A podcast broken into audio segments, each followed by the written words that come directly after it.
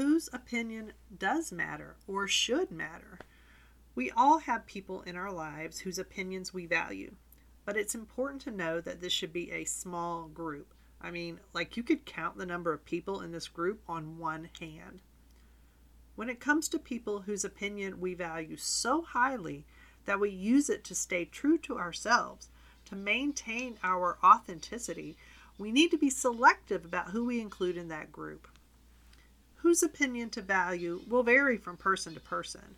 It might be your partner, a parent or other family member, a close friend, a mentor, a thought leader, or a spiritual teacher.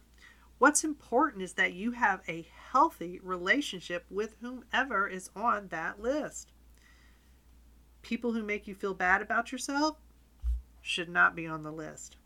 People who lie to you, cheat on you, steal from you, or in any way demonstrate a lack of integrity should not be on that list. Yeah, it's a short, extremely exclusive list. The key to establishing healthy relationships with people whose opinions and advice you can trust is to know yourself.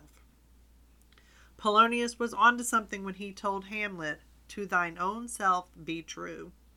You can't know whose opinion matters if you don't know what matters to you.